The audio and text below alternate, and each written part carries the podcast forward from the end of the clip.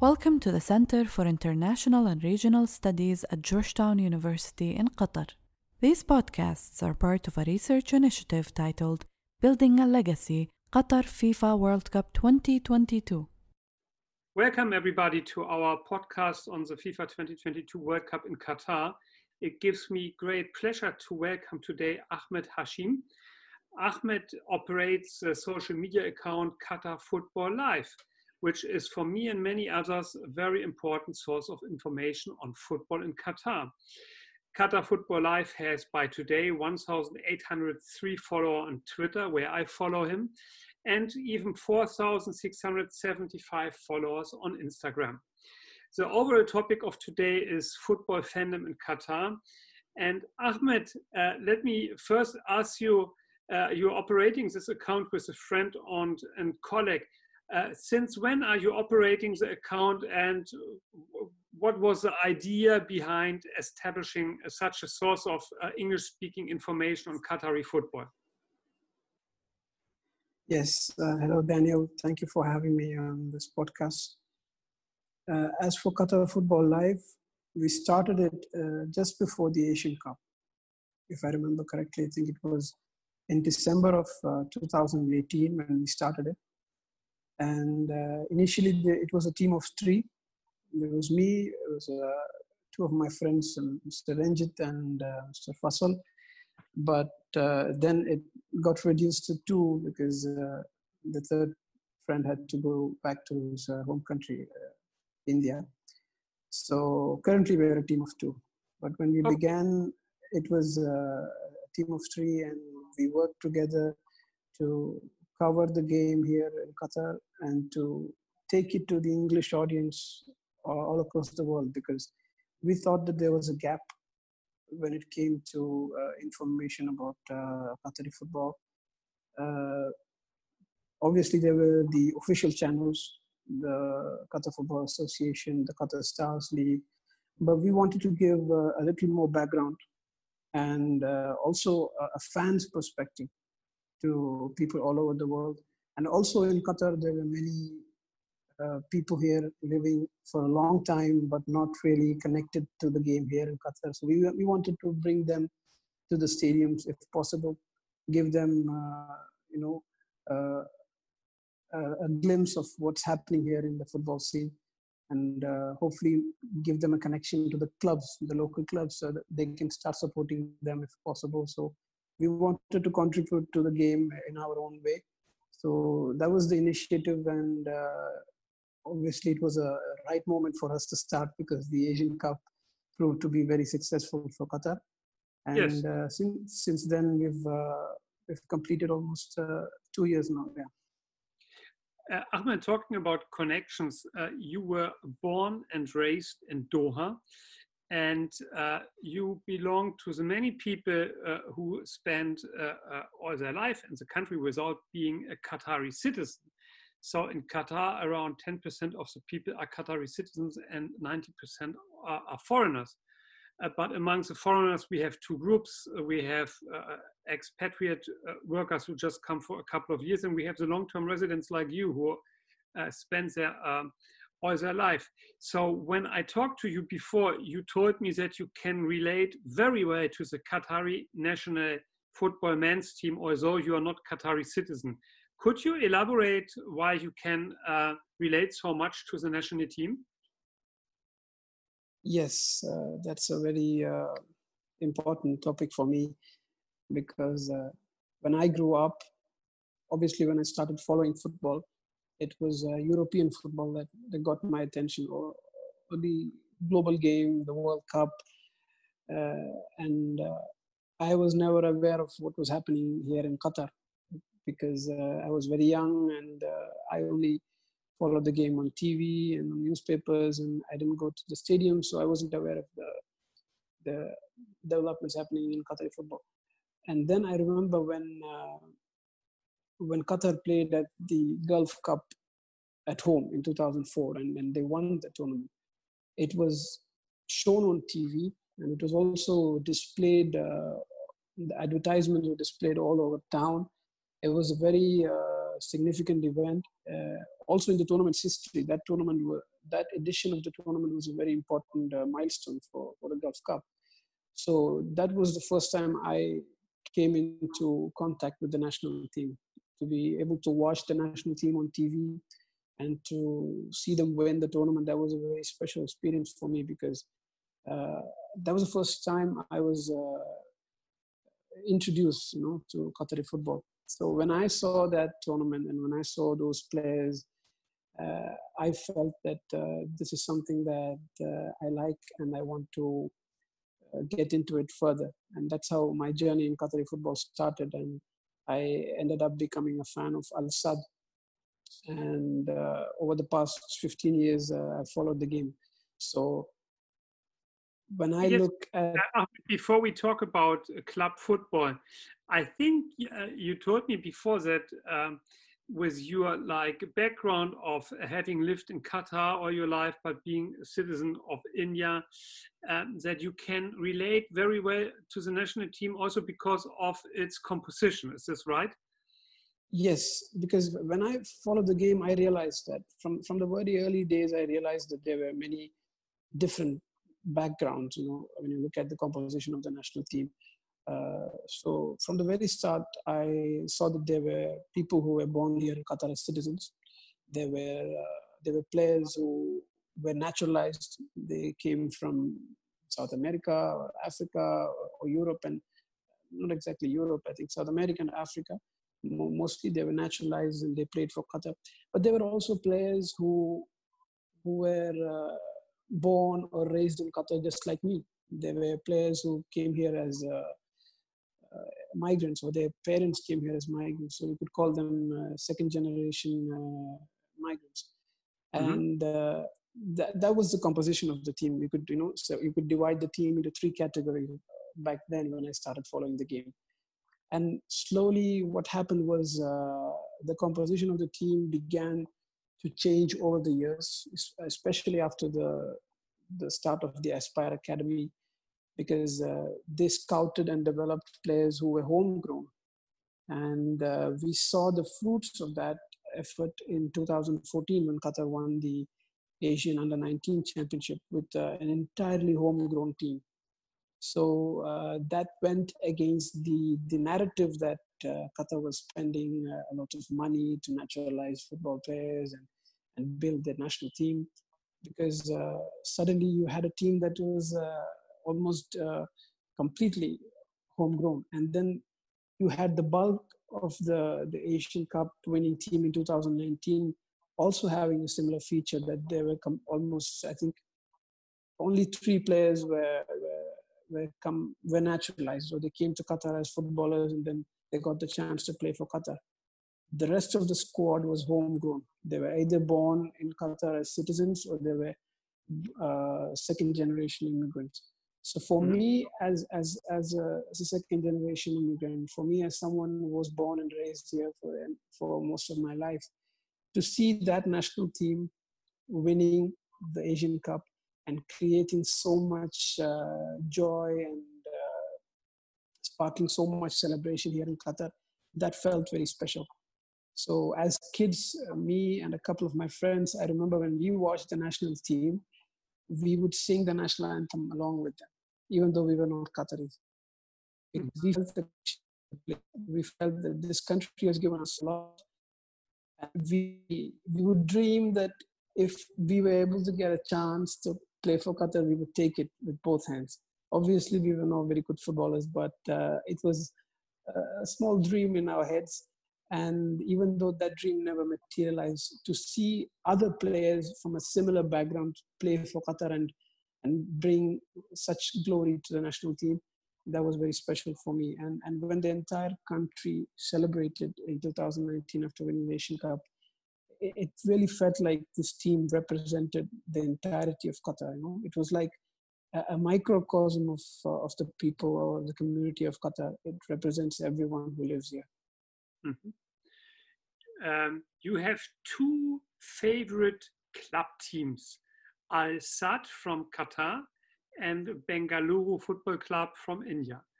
Uh, tell us a bit uh, how did you become a fan of both these clubs? Yes, uh, as I said earlier, uh, when I started watching Qatari football, Al Sadd was the first club that I got introduced to, and uh, that happened because uh, my school was right next to the Al Sadd Stadium. So which school was it? Uh, it was Ideal Indian School. It's a private expatriate school here in uh, Qatar. Mm-hmm. So currently, the facility is uh, is a new facility. But when I studied, the earlier facility was was just located near to the Al Sadd Stadium. And uh, when we were going to the school by bus, we could see the the arch or the the, the towers of the stadium, Al Sadd Stadium, from the distance, and uh, that for me was very special because uh, I was always interested in, in stadiums. You know? I wanted to mm-hmm. go to the stadiums and uh, attend games and, and, feel that atmosphere, but I couldn't because I lived uh, far away from the city. I lived uh, in the city of Mesaieed, which is almost 50 or 60 kilometers south of Doha. So I couldn't always attend games. So when I saw the, the stadium, every time I, got an opportunity, I, I, wanted to just go there, you know. So at school, there were also people who, who supported Al Sadd. They were friends in my, my class, and they introduced the team to me. They introduced the players, and then since then, it's uh, it's been like a passion for me. And I've also got the opportunity to work for the club, uh, and uh, it's it's been almost 15 years now. So I think it's a very special uh, team for me. It's a big part of my life.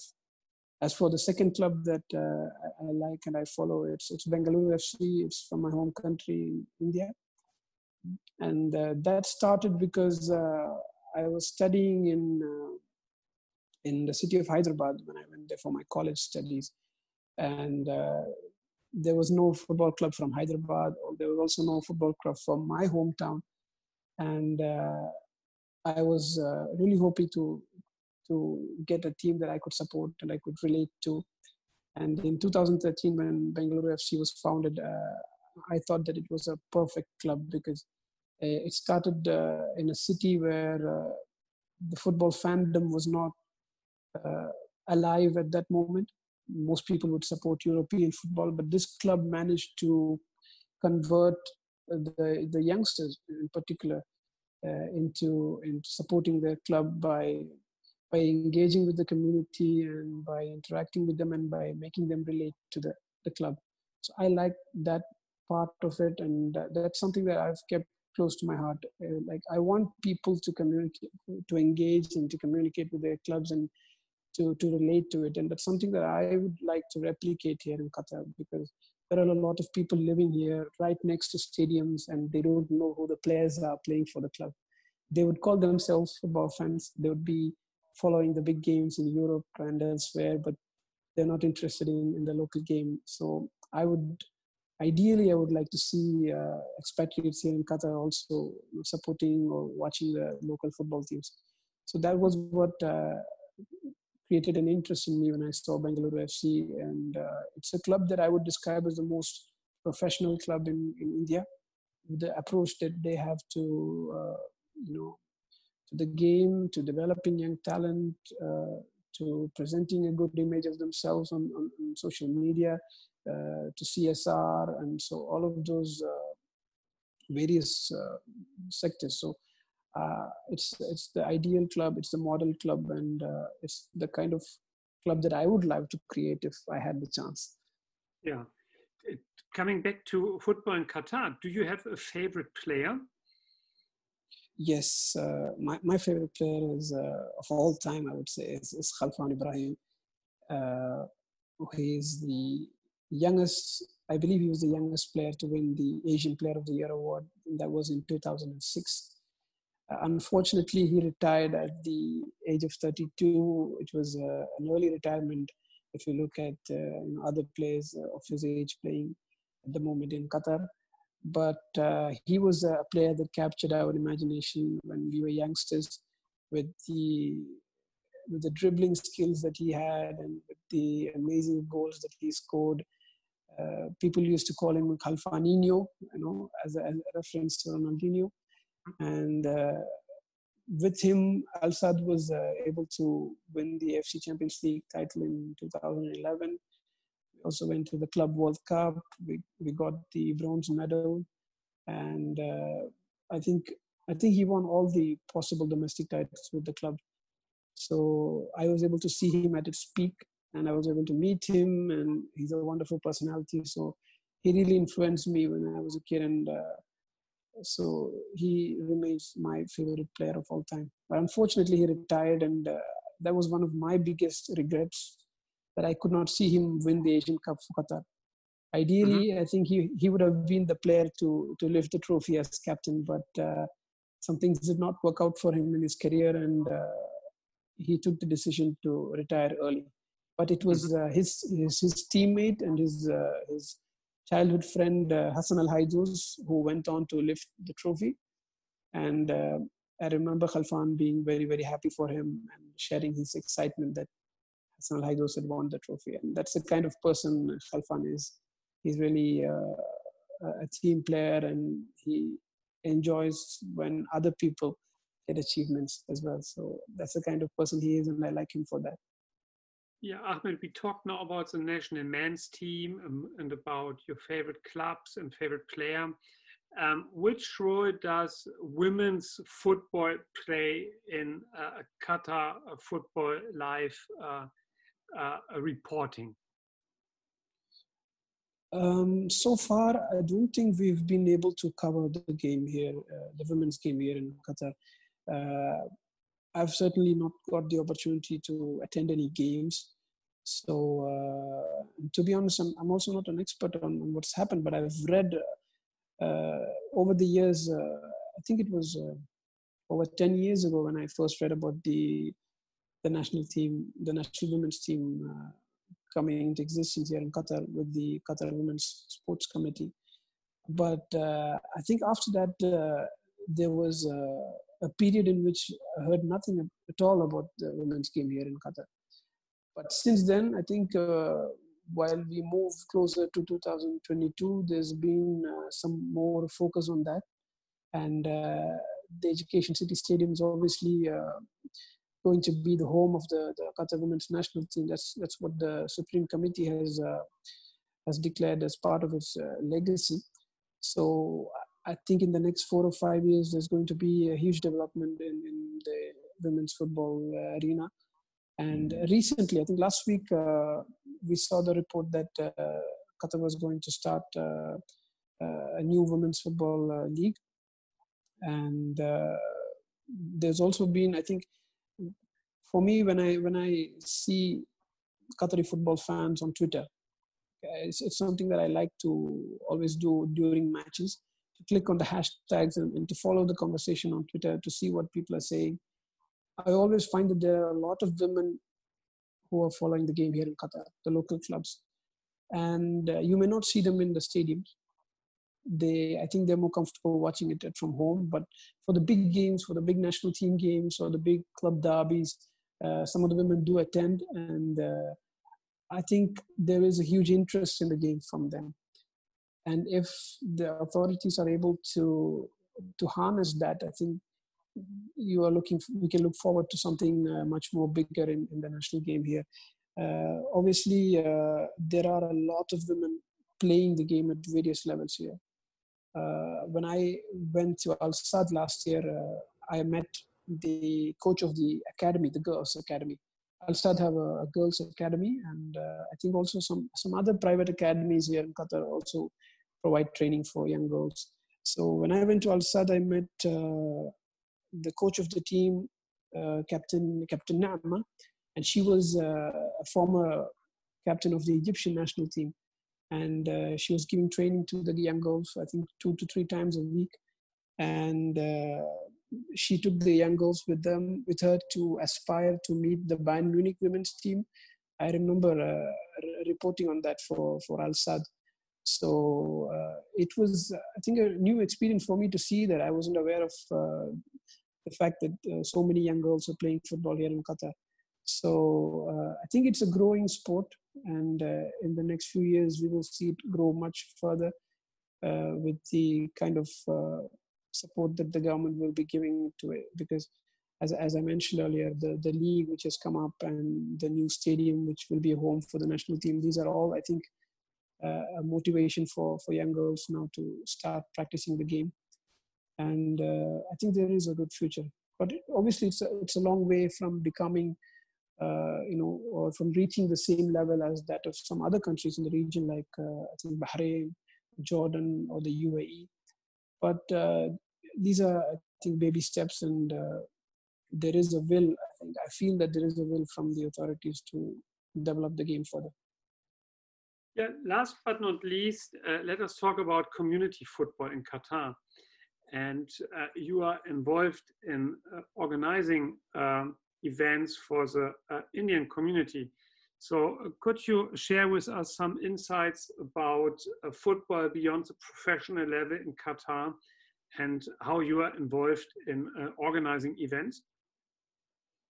Yes, uh, this is something that I've uh, I've done on a, on a regular basis. Uh, when I came back to Qatar from from India in 2017 after completing my my higher studies, uh, I took an interest in, in the community football scene here in Qatar because uh, I, I, discovered that there was a, a, lot of interest for people from the, the expatriate community in in playing uh, in tournaments in amateur tournaments against their their countrymen or from people from different countries.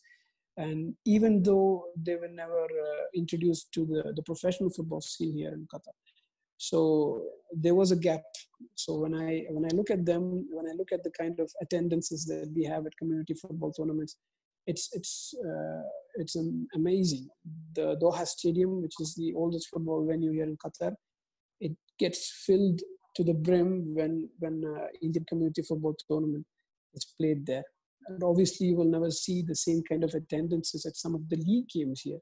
So that's why I, uh, I, I, think that there is a gap between the communities and, and the professional scene here. But uh, when it comes to amateur tournaments, it's, it's very vibrant. I think there are several tournaments taking place over the year, and I've been uh, very lucky to have the chance to participate as, as an organizer uh, in some of them. For example, uh, at the official level, the Supreme Committee itself uh, organizes the Workers' Cup, and uh, I had the chance to participate as as a, as a media person in the last two editions. And that is a, is a fantastic tournament for, for the workers of the Supreme Committee's projects to come together and play football. But uh, there are also other tournaments like the one uh, conducted by my community, uh, the Qatari Indian expatriate community, which uh, which brings together players from India, you know, professional and semi-professional players from India, and also amateur players in Qatar. It's it's a it's a unique tournament uh, in the way it's conducted, and uh, we've had the chance to play some some exhibition games as well with some of the Qatari football uh, legends last year, and that was uh, held in cooperation with the Ministry of Sports and Culture. uh, with the Supreme Committee and the Qatar Football Association. So the authorities have been very, very helpful in uh, developing the community game here. But I would always say that the challenge going forward is to link the community football fervor or the community football uh, fandom to the professional game here in Qatar or to the QSL and to somehow build uh, vibrant fan bases for, for uh, QSL clubs if that is possible. I think that's a dream that uh, we can all work towards, and uh, it will help the game develop here in Qatar even more. My very last question is um, you are doing this voluntarily uh, to operate the Qatar Football Live accounts and um, uh, on top of your regular job. So, um, do you think uh, um, there will be uh, volunteering opportunities uh, um, uh, at the World Cup for fans? Are you planning yourself to participate in activities, or did you hear about any opportunities for for fans to to do volunteering uh, prior and during the World Cup?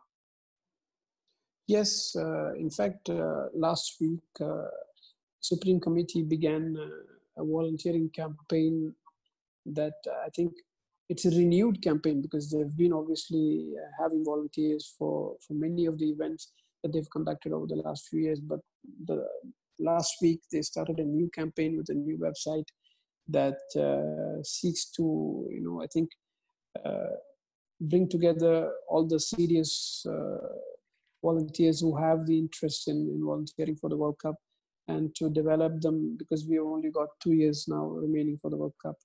And uh, FIFA as well uh, has begun a new volunteer program. I think it was yesterday that they began their new website. So there's going to be a lot of opportunities for, for the fans here in Qatar to volunteer.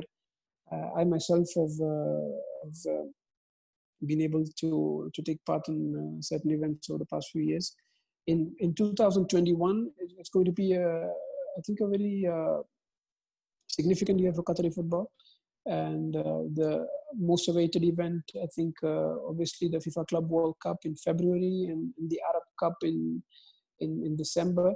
So these are opportunities for fans and, and for volunteers to experience what the world cup will be like. It's it's a mini version of the world cup if i may say so and uh, obviously there will be other events as well in different sports because uh, i think the supreme committee has has used uh, the opportunity provided by you know, events like the IAAF World, World Championship uh, to give experience to their volunteers. So I think that will also be uh, uh, happening next year and obviously in the early months of 2022 as well. So it's going to be a really interesting time for fans and for volunteers. Thank you, Ahmed. This was fantastic. Uh, thank you for uh, all your work on the uh, Qatar Football Live account, which is a very important source of information for me and many others.